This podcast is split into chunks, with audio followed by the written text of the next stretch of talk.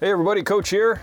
Hey man, I'm sure glad you took a couple of minutes. This week we are covering landscape project ideas and problem solutions for that infamous side yards that many people have. Now, let's just make one thing clear. I'm not talking about you multi acre ranchettes side yard. No, not those Leviathan properties. I'm talking to you uh, suburbia. You know, your 65 by 100 plus or minus yard with fence around and driveway and usual suburbia. Hey, I am glad you are here and that you did carve a few minutes out of your busy day to listen to me. So let's get started. Hey, I really appreciate you sticking with me this long. Taking a quick break here as a notification uh, to let you know that Yard Coach has gone to a YouTube membership at various levels. Great benefits to new members besides just the education you get here on the podcast and on the YouTube channel. And at some levels, you even got access to consultations and live chats with me. Hey, check it out if you get a chance and help support all the quality content we produce here at Yard Coach every single week. First, let's get specific and define exactly what the side yard is. Then we can clarify some of the possibilities. In many modern tract homes, there is an accessible side yard usually with a deliberate gate installed by the builder, for which to access the backyard from the front yard or vice versa. Then there is the other side yard that is completely fenced in, is kind of a dead zone of land that usually gets cast aside and is the little lost stepchild of the landscape out there. Those two side yards are the direct topic of this week's episode. We will talk about access, we'll talk about uses, and creative landscape solutions for a seemingly narrow space that a lot of people just don't know what to do with. We will discuss simple and we will discuss fancy. Many, many landscapes that I was involved in over the years had just this exact landscape and property layout. This was kind of my niche market.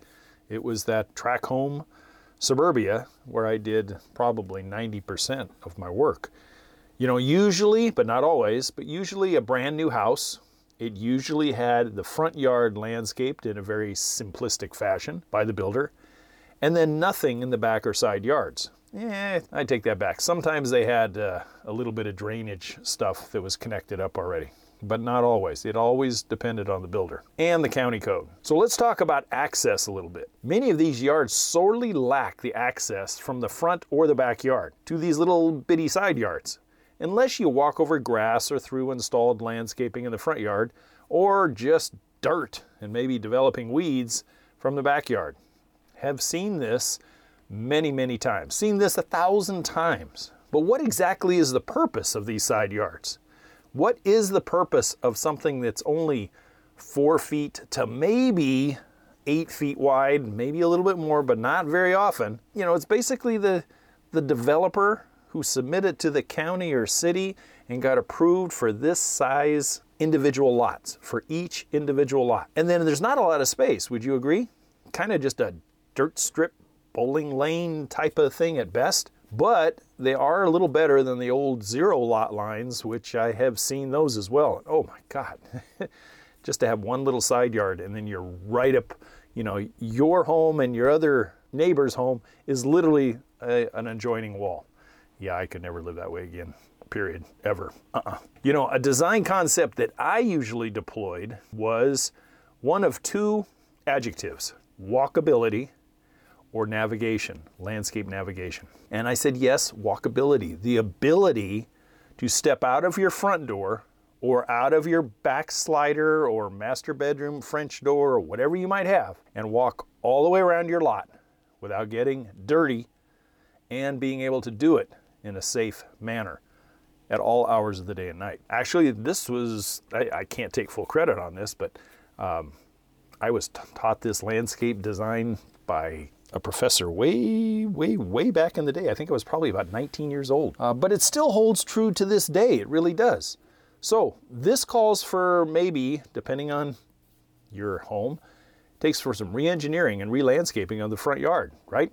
Right out of the gate because chances are that is a uh, it is a lawn it is a planting bed or whatever and you're going to have to take it from your front walkway near your driveway maybe or from your front walkway leading up to the front door and then put something durable from there over to the side gate and over to the side fence, of which you're going to create a new gate. You know, maybe a, a path and a new gate on that lost side yard, that fence with no gate thing, then a path from the front door to the gated side yard on the opposite side. Make it big, make it four feet wide if you can. Why?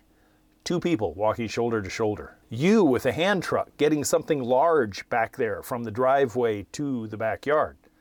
Maybe like a refrigerator, maybe like a new hot tub stood on side and being wheeled in by the pros to put it in there. It's a hell of a lot more expensive if they have to crane it in over the top of your roof and then drop it down in. Had a couple of those done. Yeah, you're, you know, 1500 bucks an hour. So, think about wide paths. Now, if you have a primary, say like the the installed gate, you have more space on that side. Maybe they give you eight feet, and then on the other side, it's it's a little narrower, maybe only four feet. But the path getting to it is what's important. This starts the whole walkability or navigation of your yard, starting in the front yard, and we're working our ways to the back. So, what do you think? What is your side yard like? Did they give you a little space to play with, or did they give you basically almost nothing? I'd really like to know.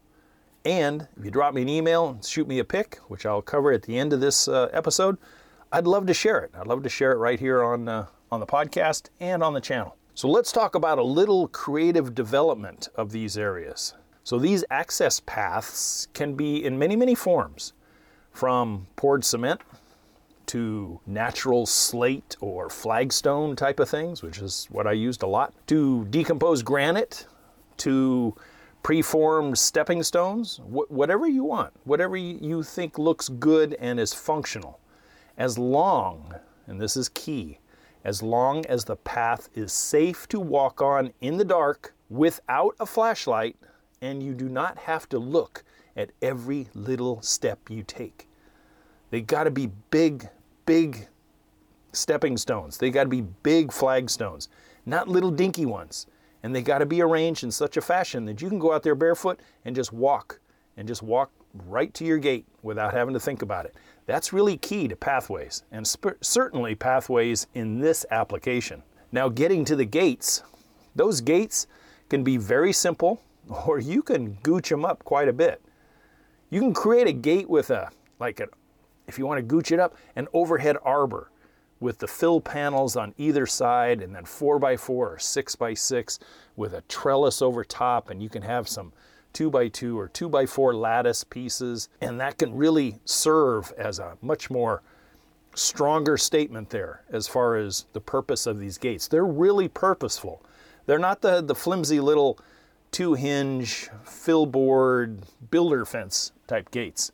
You've taken a few minutes taken out what was there and put in something much more robust. You know, the gate can be of simple construction, like what the builder gave you, or you can get crafty and look online and figure out exactly how to do a fancy wood pattern construction, or even go away from the wood and go to something like wrought iron. It can be a paneled wrought iron or it can be a see through wrought iron, whatever you want to do. And then if you want to get colorful about it, you can stain the wood gate maybe a little darker color and then stain the fence a little lighter color and the contrast with the dark gate and lighter fill boards and the arbor itself, you know, you've really pumped it up over there on that side. Both sides, actually. Truly, you know, your, your imagination is the only limitation. I mean, I have designed and installed people trellises on the fill board side, on both sides of espaliered vines, roses, uh, even even went out and found art you know, the rosettas and other things that went onto the, the boards themselves, and it was tastefully done. It wasn't gaudy. And then maybe up over the arbor itself, you can put fast growing seasonal vines, you know, or you can put uh, climbing rose thing and really make it very uh, cottage like or European esque if you want to. And then trim it back in the fall and winter and keep it in bounds. And then you've really softened it from the, the hardscape that it was to now you got some greenery and some greenscape around it. You know, going through that gate, let's talk about the, the side yard itself. What to do with that? Often asked of many a many a dozens of clients over the design phase at the kitchen table they would say what should we do with the damn side yard well what should you do with those side yards here was my answer 90 plus percent of the time define your landscape purpose to meet your needs that was pretty much my pat answer every single time then i would proceed to ask them questions and have them give me answers that guided me through the design maze so that what I put on paper for them filled their need. Not always their wants, but their need.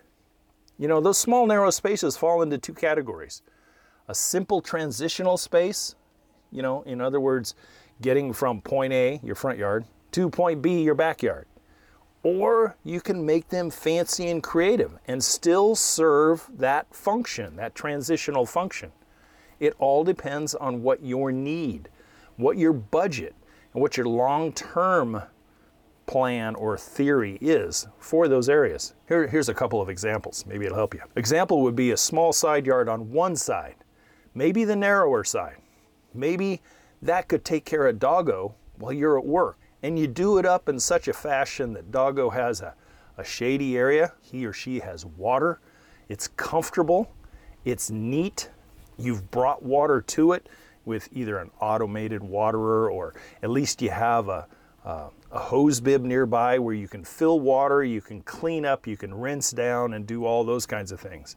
In my book, I talk about dog runs and that kind of stuff, and you'll see a couple of the creative ideas that I had for people to where pet waste and other stuff did not become offensive in such a small area.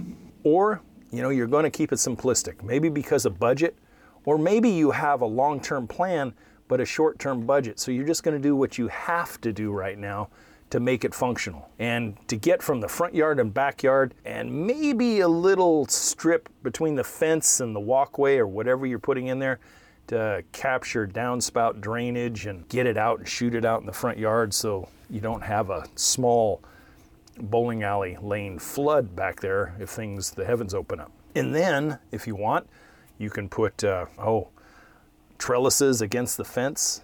You can put small vines or stuff in containers or in the ground, whatever might be left as far as space and then espalier them up onto the fence so it kind of softens the fence a little bit. And you've taken a useless area and you've made it useful and purposeful.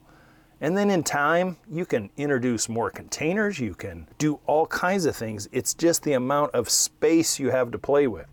Four feet, four feet on one side does not leave you a lot of wiggle room to play with. But maybe on the other side, you have eight feet, 10 feet, now you have enough room where you have a formidable walkway area and you have space between there and your property fence that you can play with and you can really make it nice. If you want to be frugal about it, pour a four foot walkway or a three foot walkway, put it all the way up against the foundation of your house, and then leave a two or three foot space for planting and one other idea that I have for you in just a minute. Now, here's a creative idea, a more gooch idea. Maybe on one side, if it's a western or southern exposure side yard and it gets pretty darn hot out there and it would be nice to break that up a little bit, you can come in and bring in, you know, a shade arbor that you can put in there. You can put it on the, the fence side and L it across the top and you can support it from the 4x4s or 6x6s so that you have that cantilevered you don't have to attach it to the dwelling so there's no permits involved that kind of stuff. And then underneath now that you've broken up the sun you can go kind of shady on a western slope or a western side of the house or a southern side. You've now created that dappled sunlight where all kinds of possibilities come in. You could introduce stepping stones or the walkway or whatever you want, and then have enough where you can put in boulders and ground cover and other things. It brings to mind a project that I was involved in way back in the 80s, and it was a small little, small little attaboy that I got. A project I did with a friend. He was a very good carpenter, so he built what I designed as far as the arbor itself, and it took a western exposure and it reduced it to a shady garden. And underneath, I brought in boulders, big slate stepping stones, uh, ground cover, a little bit of lighting, and then a fence mounted wall fountain. And it turned out really slick. It turned out really neat. So much so that the client actually submitted it to Sunset Magazine back in the day. And they actually published it. They actually published the before and afters. You know, that was 40 some odd years ago.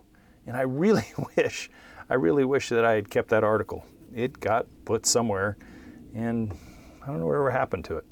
But it was back in like 19, I would say like 1986, something like that. Anyway, that yard was about 10 feet wide, width wise, and about 40 feet long. The arbor, like I said, was freestanding and it was not connected to the house. And it really, really satisfied a, a hot, burning side yard that still had navigation and walkability, but it was, it was neat and it really cooled that side of the house down tremendously. Okay, so moving on. Finally connecting to that backyard. We've gone from the front door to the gate or gate to be all the way back along the side yard, and now we come into the backyard. Depending on your landscape uses or needs, connecting these side yards to the backyard is paramount to completing the whole walkability theory. Walkways from your outdoor living area, whether it be a whether it be a deck or a patio or a paver block patio, whatever whatever you've done to these side yards is simple and when done correctly makes the yard flow with transition and deliberate purpose. You're not walking over things, you're walking by them and through the yard and into a side yard and out the front door, out to the front yard. I don't believe except in rare occasions that screen planting work well in these these narrow locations. Why you ask? Mainly because of three things. Sunlight, you're limited in, in many occasion many occasions, like if you're a eastern exposure or northern exposure side yard, you just don't get enough sunlight.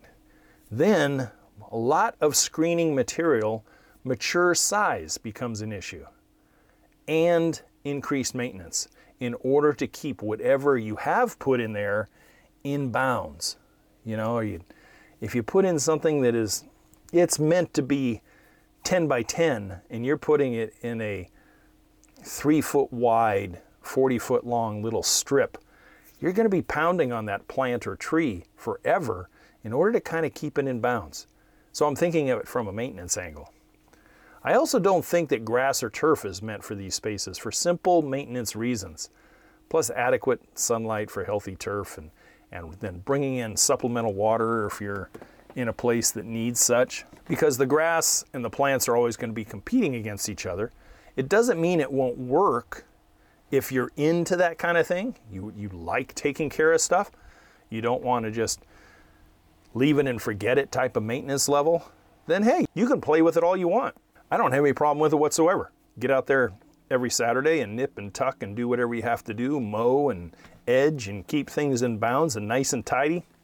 Hey, you know, you're you're walking in my shoes. I love that kind of stuff. But I'm trying to appeal to the people who don't have those desires and yet they want to have what they have to be nice without a lot of whole Saturday devoted to it. So here's some other things dealing with some other issues that might crop up on side yard type of landscape projects. In some cases, not always, but in some cases, you'll have AC units that are there that shrink your shrink your space a little bit. It's something you have to think about. Incoming utilities on one side yard or the other and it comes up into your home. There's uh, electrical panels and cable boxes. Got to remember what's underneath that ground in those areas, particularly. Make sure you do an 811 call before you break ground and know exactly where stuff is. Sometimes it limits exactly where you can put things. So, say for instance, all the incoming utilities that are coming in, you can bump your gate back into the backyard a little bit if you have to and then you're out of the way of where those utility sweeps come up to your house or go to your neighbor's house. Start digging fence posts for gates and other things. That comes pretty important. So, something to think about. Then, and I don't know what they're like, new homes back east or in the Midwest. I only knew what was out west. But fireplace bump outs, A lot of them have uh, gas fireplaces, and some of the older homes still have fireplaces, but they have a bump out, and sometimes those can bump out 24 inches or more, and that can really narrow your ability to do certain things, and you have to work around them. So AC units, utilities, and fireplace bump outs sometimes uh, can complicate things just a little bit. You know, using side yards for safe and secure, deliberate place for one or more multiple garbage cans is a great use of side yard space. Generally put them on the side if you have a side garage door. That's where your little garbage can pad that I used to pour for people, or maybe a ground level deck area so it's up off of the the dirt or off of the gravel or whatever, and you just have a nice place. So, hey, after dinner and the garbage has to go out, you go through the garage, out the side door, and bam, it's right there. And it's not out front. Garbage cans really have no place to be out front uh, in suburbia. They really don't. So put them, put them over there on the side yard and give them a deliberate spot. Then, super easy. You know, you can open the side gate, roll your can out on whatever night before thing, and you have this what? Brand new walkability all the way down the driveway to the street. And you didn't have to roll it across grass or whatever else, and you didn't have to store it in your garage itself. So, an idea to consider. And it's easy access from that side garage door, let's face it.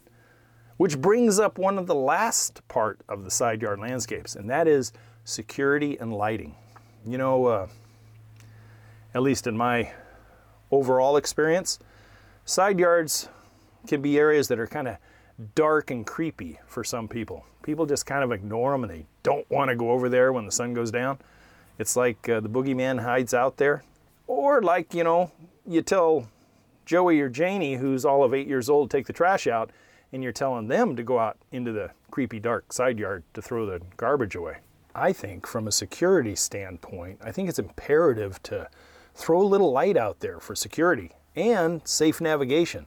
The lighting, the lighting as well can be simple or fancy depending on your resources. You know, solar fence lights to light up the garage area, the gate area, etc. Pretty small investment for a big return. And then there's the 12 volt lighting that I used to always put in side yards, front yards, and backyards. They don't have to be gaudy Las Vegas Strip style. They can be tasteful and low wattage so that it does the job without throwing off a huge reflection up the side wall of your house or your neighbor's. And you can generally make them so they're motion censored if they're security only, timed if they're dawn to dusk or on a timer with a transformer, or you can make them constantly on when as soon as it gets dark and goes to dawn. It all depends on your taste, but I think it is a good responsible move if you have these side yards that need a little help. Lastly, when horizontal space, you know, the underneath your feet between the dwelling and the fence is really limited, think vertical and hanging style of landscaping. You know, container gardens can limit maintenance and you can rearrange and replant occasionally. So you can introduce larger containers, smaller containers, tiered corners, that kind of stuff. And you can also tier the beds out on the wider side.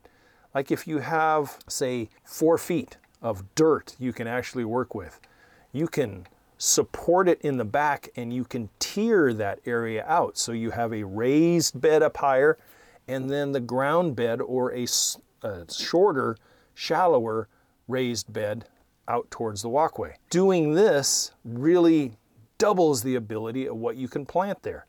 The only caution I throw for this is make sure that you don't build a raised garden and then you throw a bunch of dirt in there and it's right up against your fence or your stucco wall or whatever it might be because you're just asking for uh, wood or masonry damage from wicking and rotting, etc. So make sure you protect the backdrop of that with either a separate structure or at the very least and probably only for stucco, I wouldn't even do this with wood, is make sure that you put something like 30 pound felt or something like that that would actually stop all water intrusion, period. You know, I think to wrap this up, I think ignoring those side yards is very much a waste of the land that you paid a lot of money for and can be developed into useful, decorative, and purposeful areas of the landscape. Remember the walkability angle that I talked about at the beginning of the show.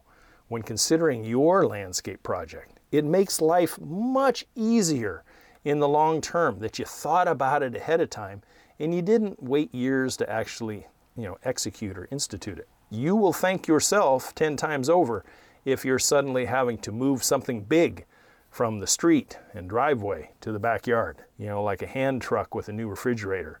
Or, like I said earlier, a hot tub. Better to stand it on end and wheel it back there rather than hiring a crane to come in and do it. I would truly love to see and hear what you guys have done or are considering or have had done. Please, by all means, email me a pic. If you got any questions as a result of this or any other landscape thing, feel free to reach out. I, I would always love to sit down and chat it out, making sure that you guys are on the right page. Hey, thank you very much for tuning in. If you stayed this long, I'd really appreciate you, you know, subscribing. And as always, to your landscape success, please drop by the website, youryardcoach.com, and check out the free giveaway that I have, and also the book and the course.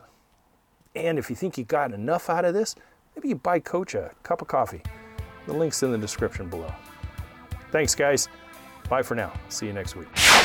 Thank you for listening to the Yard Coach podcast. Don't forget to head over to the website at youryardcoach.com where you will find more DIY landscape education, including the free 15 step DIY landscape checklist, Coach Matt's ebook called Landscaping Simplified, and the flagship digital course Homescape 1.0. As always, if you have any questions or comments, you can email Coach Matt directly at youryardcoach at gmail.com. We'll see you right here next week.